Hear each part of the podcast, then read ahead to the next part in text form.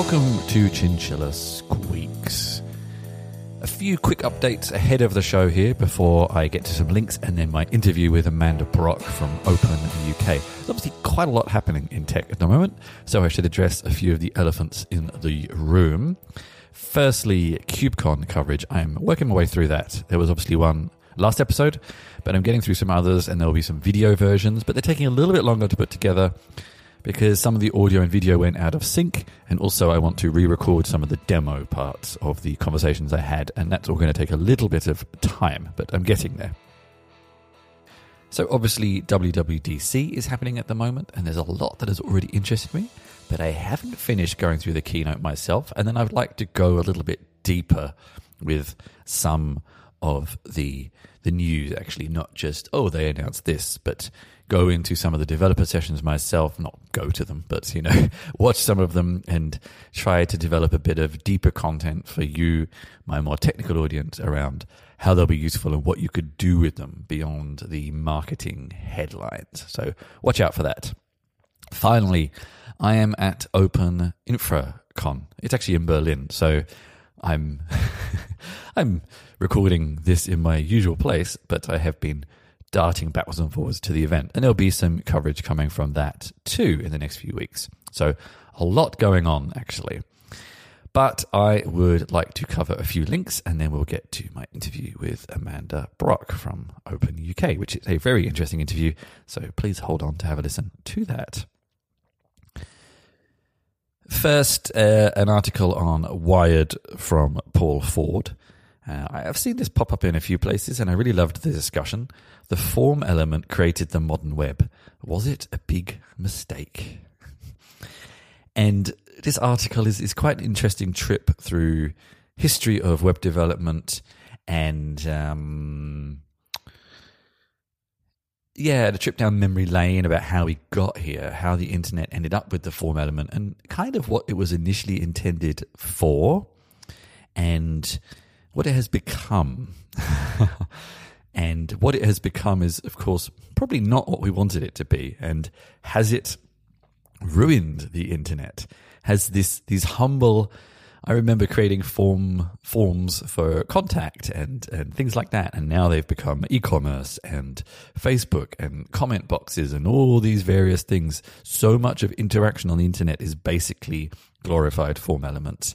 And what has it done to the internet. and what would it be like without it? I mean, the article poses the question that would the internet be better without it? But the internet would probably be very static without it too. It's the classic adage of you can't blame the inventor of a hammer for someone using a hammer to hurt somebody. It's not what the hammer was designed for. And again, classic with engineers, just because people have used and abused the form element doesn't mean there's anything inherently wrong with the form element. But it's a really interesting read, and I really liked it. Uh, it's from the June issue, but it's also on the website, and I strongly encourage you have a look at that. Another one from MIT Technology Review uh, by uh, Zeyi Yang. Is just at the end of May. How censoring China's open source coders might backfire. Uh, GitHub has already had some issues with, uh, I think, everything being blocked, actually. And now Gitee, which is a Chinese competitor or equivalent, I suppose, has also had quite a lot locked and blocked. I guess because the the, the, the concern of the Chinese government is that uh, people can collaborate on things and um, get free ideas. I have never actually tried using Gitee from outside of China. I've never had any need to, but I assume it's possible. Um, and what this could do to China's competitive advantage, I guess, as China becomes more and more sort of closed. I mean, they have their own homegrown economy, which is very large and is very, very, um, very, you know, it could sustain itself in some respects, but it will start to lose its edge if it only ever looks inside itself, I suppose.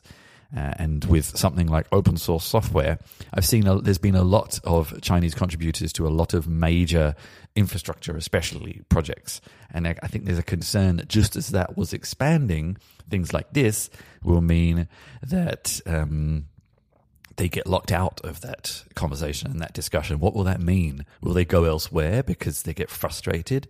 Will it mean that uh, these projects get no input from China? Will it mean that China just creates its own alternatives, which is good and bad for everybody, depending how you look at things? And it's really interesting to see that you know freedom of speech, freedom of expression, freedom of collaboration, even on something like code, is so political in, in some countries. Yeah. It was really interesting. Again, everything's interesting. Otherwise, it wouldn't be on the show. I know. I realize I use that word a lot, but um, just to get an idea of you know how such a large economy uh, treats these things and and how uh, a huge sector of user base is is doesn't work the same way as we might be used to in in the West. And finally, a little different, but it, it caught my attention. This was something on CN Traveller from Alyssa Gari, actually from January. I'm not sure why it only came up on my list. A growing number of EU countries are proposing bans on regional flights where a train route exists. Um, this has been very relevant. Uh, it's actually, I find it strange that this is from January, and I was reading it as it was more recent than that, because there's been some more recent news that have sort of fed in to, to part of this.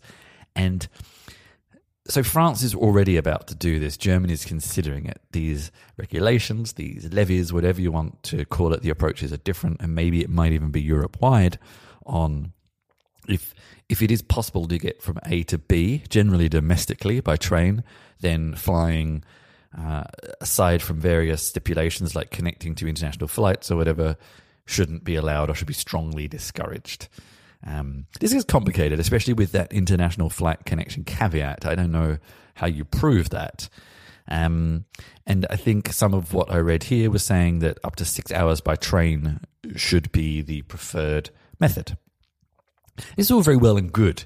In France, I think the train services are better in many European countries, including Germany. I hate to say and hate to break any stereotypes you may have. Trains are generally actually not as good as you may think. There's frequently delays, they frequently are overcrowded, they frequently cannot cope with demand. And this relates to some current news in that um, there's now this nine euro ticket for the next three months to sort of bring down um, cost of living increases related to the, the Ukraine war. Um, and of course, as predicted, this has caused a massive glut of passengers and not enough demand, coinciding with summer holidays as well. In fact, in some respects, launching it in June was a terrible idea, but it's just a, you know, that's the nature of the timing, I suppose. Um, and so it already shows that the train systems can't really cope with current demand. And if you now increase that demand, then there needs to be more investment in those. And will that happen? And equally, even short distance trains can be quite expensive. Uh, Ryanair and EasyJet low cost carriers are often cheaper than trains. Um, and just forcing people to do it, I don't know if that will encourage people any more or less. What what is the end goal here? Is the end goal to reduce travel, or is the end goal to switch travel? And to switch, you kind of need to also, you know, there's the carrot and the stick. The carrot is you shouldn't do this sorry, that's the wrong way around. The stick is you shouldn't do this. The carrot is, well, but trains are now affordable and better and more frequent and pleasant. And that's not always the case. And this is just France and Germany. If we get outside of these countries, um, train systems in many European countries are really not that well connected. And what about, I mean, for example, for me to go from here to Poznan, okay, Poznan doesn't actually have an airport, but, you know, I'm just indicating that there are or actually Berlin to Prague is a good example. It's four hours by train. I could fly. I don't actually think that's a good choice, but uh, I'm not even sure if there is a direct flight. But you know, what about these short distance cross border trips? How will that work? And, and, these sorts of things. It's when this kind of European uh, ideal doesn't always meet the reality. And I just found this article interesting in that, um, you know, travel at the moment is a nightmare flying and train for various reasons. I've had many trips in the past couple of months, and they've all been horrendous for various pressured reasons. And I kind of wonder, you know, just because you have regulation, it, it doesn't change reality. And what's that going to mean? Good idea. And I like to generally actually use trains myself. Up to eight hours, I will do if it's a good possibility. Like when I, I went to Krakow for an event and it's a seven hour train journey. It's actually very affordable. I did it um, it got delayed. Got very uncomfortable after a while. Uh, very hot. Uh, no internet, etc., etc. I mean, not that there's internet on planes, but planes are quicker. You kind of get my point. I think the train experience needs to be upgraded a bit as well. It needs to sort of come in tandem to make it uh, viable. Uh, anyway, a little bit uh, off topic from my normal discussions, but because I travel a lot, it intrigued me.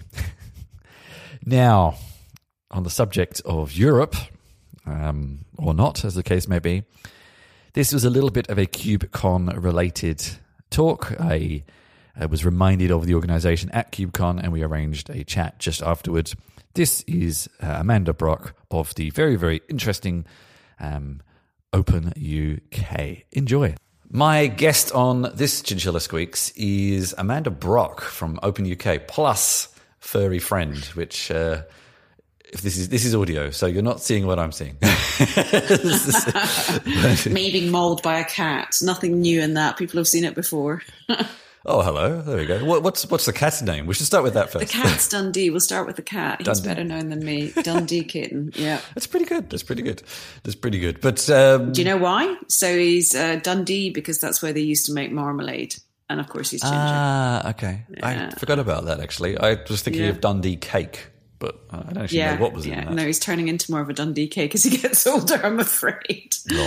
Solid cat. Anyway, unfortunately, my cat does not turn up in videos nearly enough. it's, quite an antisocial cat that just sleeps most of the time. So but anyway, um, you are the CEO of Open UK. Now, I I can't honestly remember if I actually mentioned Open UK from some FOSDEM coverage a few years ago, but I have encountered you before. But what is Open UK and what are you aiming to accomplish? Yeah, we're the industry organization for the business of open technology as opposed to open source software on its own. And that's open source software, hardware, and data. Mm-hmm. And we bring the three together as the three opens, and we are about the business of open technology. And that means that we don't simply focus on homegrown organizations, mm-hmm. but we focus on everybody in our geographic area, wherever in the world they've come from. If they're based in the UK, we try to bring them together as a community. And with that open community, that open technology community, we seek to have influence on laws and policies mm-hmm. so that we can make the UK a great place to do open.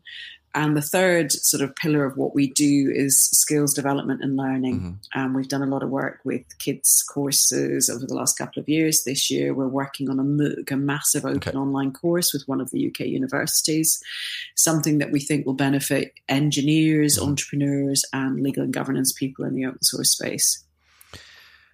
So it sounds it sounds interesting. I actually just came back from KubeCon, and there were some discussions around this as well uh, sort of uh, different aspects of it. This intersection, I guess, between open source projects and business, and that mm-hmm. may mean non-open things, but also, you know, uh, companies making money from from open, etc., etc. Um, yeah. I think it's an increased conversation. Let's let's maybe clarify some of the the organization's aims, just to kind of make it clear mm-hmm. to people who are listening what exactly this could mean. I have a I tend to have a fairly sort of engineer heavy audience, and they're probably more familiar with like mm-hmm. open source foundations, which is not quite what yeah. this is. So, yeah, what are your aims? Uh, to make the great place, the UK a great place to do open technology in. So our purpose is UK leadership mm-hmm. and international collaboration in open technology. Uh, you know, that's the formal defined purpose. Um, we are looking to increase the entrepreneurship in open in the UK okay. to encourage people to build more open technology businesses. We have a, an entrepreneur in residence whose team you will have encountered, no doubt. He wasn't there, mm-hmm. recently had a baby, but his team at JetStack were okay. in force at uh, KubeCon, Matt Barker. And Matt's our entrepreneur in residence who works with a number of founders, many of whom have worked around the Kubernetes space um, as a founders forum. And this year they've run eight sessions. They've got another couple to go before mm-hmm. they're finished, looking at uh, the business of open and how one runs open businesses and scales them and hires people into them and looks at revenue generation and all that sort of good stuff. Mm-hmm. So we do a lot of work around that kind of piece. We've done a, a lot of legal work where we've responded to laws and policies Um, that's focused a lot on both security and sustainability in the last 12 months in particular.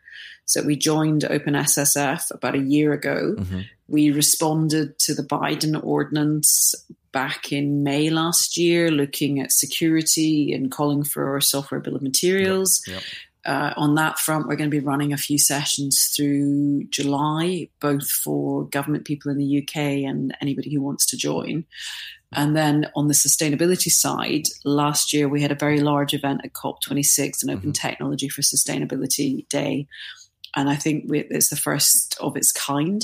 We'll be holding the second one as a sort of COP26 plus one, looking at what we did last year, what we've achieved since, and what we need to do to keep that momentum going. And that will be in Wales, I think, on the 12th to 14th of October. Mm-hmm. Um, last year, we delivered a blueprint for data center of the future using open technology. Um, that's now sitting in the Eclipse Foundation. This year, mm-hmm. we're working on one for EV charging. Okay, yep. And we're also working, uh, we'll come to the survey, I guess, in a minute, yep. but we're also working not only on the economics of open source, but the societal values. Yep. And what we're hoping is that by October, we'll have V1 of societal value metrics to share with the world. Mm-hmm. Uh, we're collaborating quite extensively on those at the moment, looking at the, the literature that's already out there, looking at the sustainable development goals and trying to work out how to build that. So uh, V1 should be public around that event in October. And then we'll be looking to take that even more broadly to get collaboration around V2 onwards. Cool. So we do all sorts of different yeah, pieces, no, no, but it all comes together to to focus on the, the value and the, the place of open in our society. Yeah, it, it's a very relevant discussion at the moment, and this this software bill of materials was something that kept coming mm. up at KubeCon. Um, yeah, and uh, you see, that's an interesting one for me because I'm an old lawyer, right? I was a lawyer for 25 years and I joined Canonical at the beginning of 2008. So for mm. five years while I ran the legal team there, I was very, very engaged in what was happening around governance. Yep. Uh, and, you know, I've kept doing that since. I've got a book on it coming out in September, October. But uh, one of the things is the software bill of materials. There's a, an international standard already in place called SPDX, oh, really? uh, which has come from Linux Foundation. You may have come across that. I think I've come across the acronym without ever uh, actually. Yeah, I can never remember what it stands for, but it, it, it came about, you know, 10 years ago. We were at an open source summit in Boston, and a couple of the guys from Motorola had come up with the concept. Yeah. They took it to Linux Foundation. So it's not like somebody's waved a magic wand and suddenly the open source communities have yeah. produced an SBOM standard. This has been 10 years yep. in the making. These conversations are now mainstream, but I suppose us nerds in that space have been looking at yeah. open source governance and good hygiene and there have been businesses plus. around it. I've interviewed a couple of businesses that have done this for some time, and and some like companies that have also existed for some time, mostly around the mm-hmm. legal side. You know, uh, yeah. I worked for a, an enterprise heavy company here for a little while. And that was one thing that always made their open source projects take forever. A developer would make something in two days, and then it would sit with mm-hmm. legal for months whilst they audited all the third party plugins and extensions. Yeah, you know? yeah, yeah, yeah. And that's what this gets rid of, right? Yeah. So I used to spend a lot of time doing contracts for open source. And of course, you're not actually doing a contract for open source, you're doing a contract for services around it mm. because the open source is already licensed. But one of the, the things that people understandably because they're managing risk want to know is what are you giving us yeah and we used to have to put that together in multiple different formats yeah. for different customers. Um, so that they understood, even although that you know that it was services that you were selling, really, yeah. or a subscription, I suppose. But you know, getting that standardization in place is the important piece. It takes away a lot of the the pressure on the vendors, on the distributors, and of course, if you look at something like Debian, you know, they, they as a project, they do that anyway. Yeah, yeah. And they all you know, do. a well-run project always will. They, they, all do. It's just those cascading levels of dependencies yeah. that I think have made this uh, more relevant exactly. now. And they all sort of have I guess they have their own standards. I don't know. It's hard to say mm. without digging in. You know, you, you know the the machinations of it all, but mm-hmm. what's underpinning it and, and why it's that way, I think, is probably a bit of a mystery yeah. to a lot of people. so Kate Stewart, who who runs SPDX at the Linux Foundation, is someone that I've known I don't know, at least a decade. Mm. But she was a release manager at Canonical. Yep. So obviously dealing with that Debian piece and as somebody who really understands the machinations that you're referring to, you know, the bits that lawyers like me would never actually see the nitty gritty of. And I, I, think the whole thing is very much being designed to allow the engineering piece to automate as much as possible. Yeah, yeah, yeah. No, for sure. Um, this is a this is a topic that's very much on my mind at the moment. But let's let's maybe not go down too far that uh, that literal rabbit hole. Mm-hmm. Um, firstly, I'd just like to ask about the organization. I think when I first encountered you was when it had just begun, so sort of three years ago, roughly. Is that about right? Or yeah. yeah. So uh, I took the organization on as CEO at the end of November, beginning of December, so almost exactly two and a half years ago. Mm-hmm. And at that time, there was a company and a website. Okay. So I sort of built it from there. Um, I think it sort of existed in informal iterations before that. Okay. But really, you know, I think in the structure and the format that it is now, the organization I'm describing to you today, we're two and a half years old. Okay. So we've had a pretty fast trajectory yep. through lockdown. Yeah. And uh, are there any other equivalent organizations around the world, or I guess organizations that do similar activities? Or yeah, not exactly. So there are in some countries across Europe organizations that look at open source software. They tend to focus only on the the homegrown organizations. They don't have the broad remit that we have, and they don't focus on open technology, just mm-hmm. open source software. Um, so what we've been doing actually is we're working with people in a number of countries who are looking at building similar organizations okay. and trying to support them in doing that. I just had a call with somebody in Kenya mm-hmm. this morning who wants to build one there. Cool. Yeah. No, that's, a, that's actually, uh, I think uh, Kenya and uh, Nigeria are probably two countries that would be uh, prime for these sorts yeah. of organizations at the moment, massively developing. Mm-hmm. Um, yeah, actually another another rabbit hole. Let's let's let's um, let's focus on. You've just. Oh no, you haven't just announced. I think it's been running for a little while, but uh, oh no, no, tenth of May. I've lost track of yeah. what date it is, but two weeks ago, um, and running for about another two weeks. The Open UK State of Open survey. So, firstly, yeah. I guess is this the first time you've done this survey? No, it's the second. Okay. So we did one last year which was really interesting. And we learned a lot from doing it. Mm. Uh, we got some amazing stats out of it. We took the survey as the second phase of a report last year, okay. and we did a report in three phases. The first phase, we looked at a, a, literature review, and we took the all the reports that existed or that we could find on open source that included the UK, mm-hmm. and we cut that data where it was available for the UK. Um, Pre Brexit, obviously, we weren't separated as much in data. Yep. And even now, um, particularly US organizations don't think to separate us out, which is a bit frustrating, and I'm encouraging them to do it more. But we took the data we could get for the UK from people like Cloud Native, mm-hmm. And we we looked at where we sat globally. We mm. also did quite a lot of work with GitHub on data. Okay. And then we um, we used the economic formulae that the European Commission had come up with, or the, the, people paid by the European Commission had come up with, and we created a calculation which is very much focused on sort of total cost of ownership, lines of code in, number of developers. And we, we got a, a sum of about 42 billion yeah. per annum contribution to GDP in the UK, which is about 20% of the digital economy. Wow. Okay. Um, I suspect it's probably three times that if you look at real economic value. Yeah. And what we've started to do is shift more to looking at broader ways of measuring it and trying to work out how we do that. So our survey this year picks up on what we did last year on the economics and carries that forward. But as we developed into our third phase last year, so phase one, literature review, phase two, adoption, looking at the um, the, the economics of it. Mm. Phase three, we started to shift and we started to look at values plural. Okay. So the non economic values, the skills yeah. development, the diversity, the increased innovation, the pace of innovation, those kind of things. And this year we're bringing them into a single uh, report, which will be published at the beginning of June. The survey will run to the 12th of, uh, beginning of July, sorry, the report will be published. The survey will run to the 12th of June and we will have a combination of thought leadership pieces, case studies. And last year we had some phenomenal case studies. I mean, we had one from Starling Bank talking about how the whole business is built on open source. Um, we had them across a, quite a wide, diverse range. This year, what we're looking at is the journey.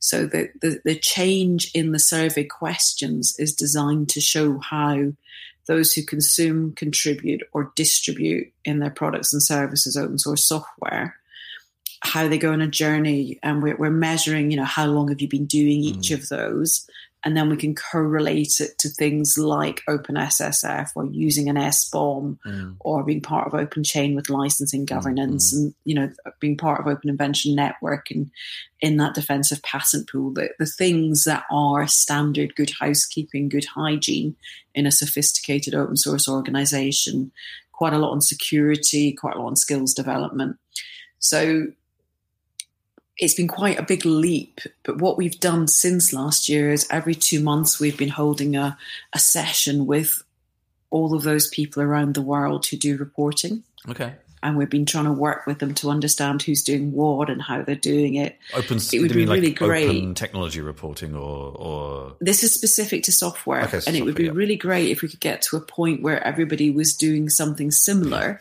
so that we could base, you know, we could really compare what's going on country by country. Yeah. We could compare topic by topic. And, you know, you might see that the US is ahead on something or Europe's ahead on something. Yeah. I'd imagine that would be the case. I sort of two follow up questions there. One with the the the other value. Um, mm. I remember this from when I used to work in sustainability, and you'd have these reports on, you know, the value of forests and the value of mm-hmm. common assets and things like that. Um, how will you will you also measure those other the other value in monetary terms or in, in some other way? So, Christian Perino is our Chief Sustainability Officer, and there is a piece of me that thinks if we measure it in money, that governments will understand it yeah. better. But there's absolutely no way he's going to let me do that.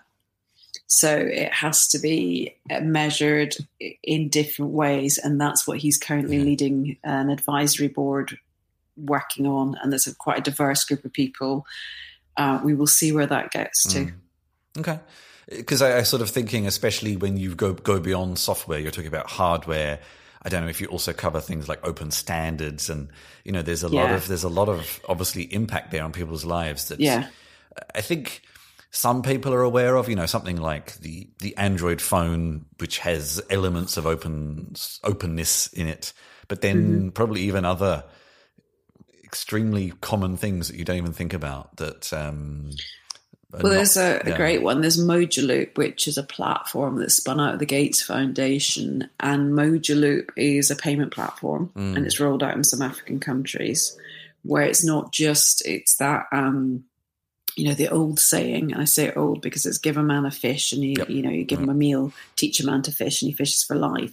Teaching people those skills and creating community the value of that is not economic; it's way no. beyond that. And yeah. that's the sort of stuff yeah. that we're looking at measuring in society. Yeah, and especially that sort of skills sharing and things like that. Yeah, um, in I mean, there's a couple of great economists. I don't know if you know uh, Mariana Mazzucato and Kate Raworth. They're both in the UK. Yeah. They've written amazing books looking at the, the alternative economics around oh. this with um, yeah. Mission Economics is Mazzucato's book, and then yeah. uh, Doughnut Economics, which you've probably heard of with Kate Raworth. I, I really interesting. I'm not 100 percent sure. I might have heard them through some podcasts. yeah. What's really interesting is that in different points of both books, they start to talk about open source. Yeah. And how yeah. that matches with the, the you know the journey that they're sending you on. Yeah. I know this, this this is kind of what's always got me interested in open source in the first place, and where I start to have lost interest a little recently because I've got increasingly frustrated with the way it's just become sort of commoditized and a marketing tool by a lot of businesses. But again, I think that's a much broader topic. So let's let's sort of park that one aside. Um, do you have any any inclination, any inklings of what do you think the survey is going to reveal this year that might be different from last year? I think this year the questions are quite different. So we should do the year on year economics. Mm. But I think what it will really show is this journey, is the, the, the state of our open source consumption and contribution aligned to our sophistication in practices and good practices mm-hmm. around both technology and governance procedures and policies. So I really hope that we'll be able to demonstrate quite a mm. lot but how you know that's shifting and that those practices start to go in place as organizations um, mature in their utilization of open. And how how have you found that previous well last year's report and other things you're mm. doing has has influenced government regulatory bodies. Massively. Okay good. Okay cool. Massively. And it, it, was great. So dcms have been really engaged with us department of culture media and sport mm-hmm. here in the uk who do our software and our data policies. And that they've been you know really open and engaged in the process. We've done some training with them. Um, they they said to me last year that the report served to highlight an area that might have been overlooked. Mm and I think there's almost a, a, problem here that we've had these amazing policies in the UK on an open source first basis, yep. long ahead of almost anywhere in yep. the world. Yep. Since uh, 2012, uh, since GDS, since Francis Maude worked on that. The issue is they didn't have any teeth. And we've seen a change in government in the meantime. And that change in administration means that things that were being driven forward by one often aren't by the next.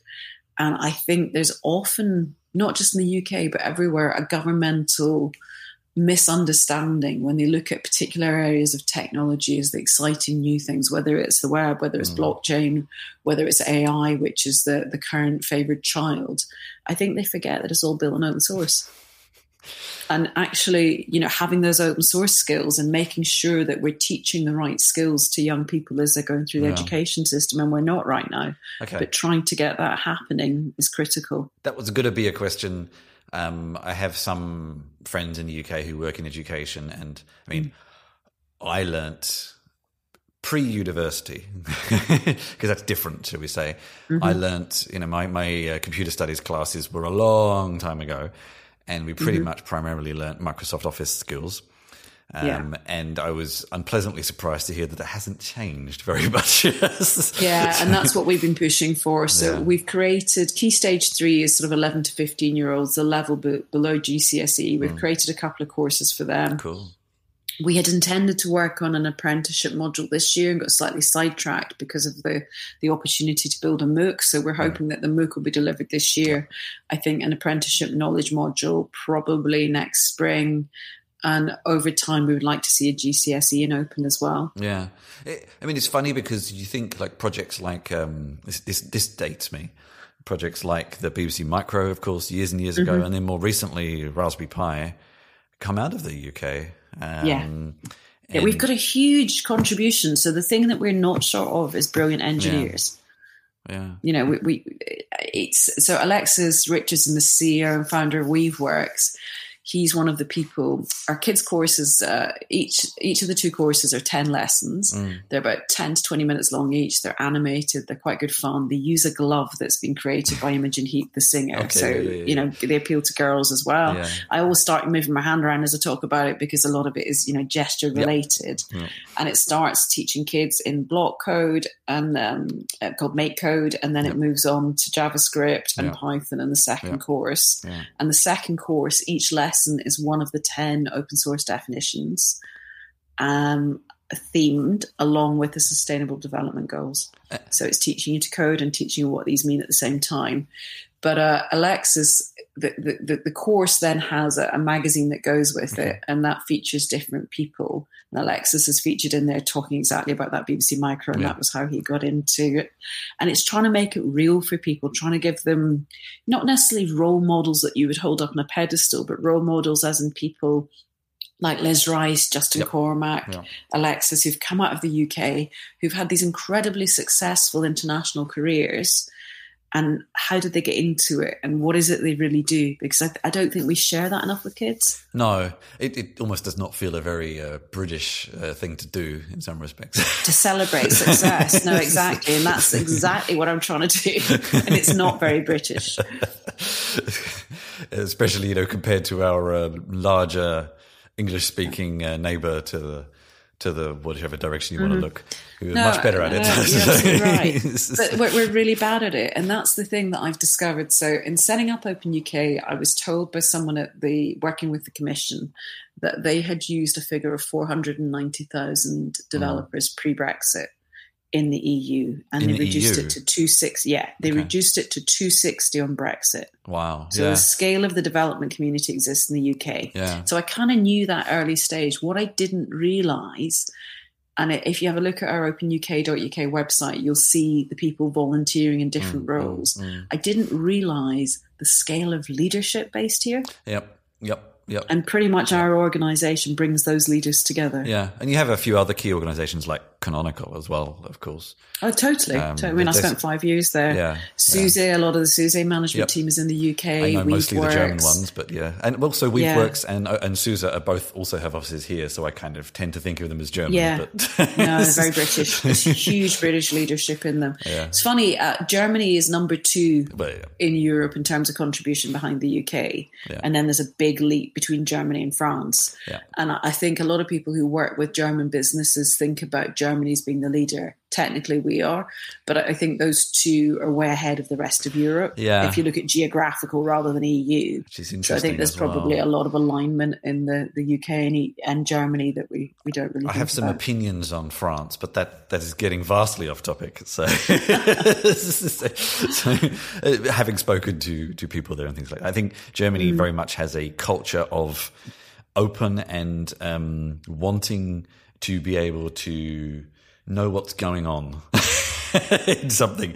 There's a culture of that, which comes from very, very many historical origins, I think, but there's a very large culture of hacker culture and stuff here, which um, yeah. I think really pushes that. Um, but yeah, okay. Well, post survey, I encourage, and, and actually, I mean, um, you do, I'm on the first page of the survey, you do have a not in the UK option. Um, yeah, unfortunately, you get kicked out pretty quickly after that because right, we really enough. are focused on the UK. I'm sorry. So, um, and we don't want to get data that no, doesn't no, no, help no, no, anybody based in the geographic UK, exactly. okay. wherever in the world you're from, I wherever in the world it you, you work. To, I will forward it to uh, to to my friends who are relevant in the in the industry. Then, please. Um, but outside of the survey, then what's kind of what's next? I think you mentioned a few things earlier, but what are some of the broad yeah. things you're working on in the next few months after yeah, the survey? So the survey and the report, the MOOC, which will come out later in the yep. year, we have this Open Technology for Sustainability Day, which will actually be a couple of days down in Wales in October. Uh, we will be launching our awards, our third set of awards in, in early June, and those will take place 30th November at the House of Lords. So we've got all of that going on. Um, we also have a program of ambassadors currently who are fairly senior leaders in the UK in open technology. We're going to be launching a second tier of that. There's a bit of a debate about what the name will be, but it will be some sort of developer advocacy or evangelism level. So we'll be bringing a lot of younger people into the organization that way, a lot of uh, not necessarily younger, I suppose, more early stage in their careers. And we're also about to launch international ambassadors. So if anybody's interested in working with us as an international ambassador, because we're, we're we are a geographically focused organization, but we're very acutely aware that open technologies, open source software, it's all about international collaboration. And, you know, we need to keep those lines of communication open. And that was my interview with Amanda Brock from Open UK. Head to their website to find the link for that survey, and I'll also post it in the show notes. Couple of quick links from me. I mentioned quite a few things I'm working on uh, ahead of the interview and ahead of the links, but a couple of others quickly here. I published to YouTube the edited version of my cloud development with GitHub Codespaces hands on video. And of course, I didn't do a newsletter around it, but you can also find in the previous episode my interview with Napptive, a sort of simplified Kubernetes environments uh, platform, which was also an interesting interview. Um, I have quite a lot of things I'm working on at the moment, but travel and, and things like that have, have, delayed them a little bit. But there's quite a lot to come very, very soon. So, in the meantime, uh, head over to chrischinchilla.com for all my news, how to support me, etc., etc. And I'll be back soon with some more interviews. Thanks for joining me, everybody. I hope you enjoyed the show. Find out more about me at chrischinchilla.com. where you can find show notes, sign up for my newsletter, and find all of my writing, games, work, and video links. There's also details on how to get in touch with me. And if you want to get even closer to what I do, join my Discord server for behind the scenes discussions and helping me produce my shows and work.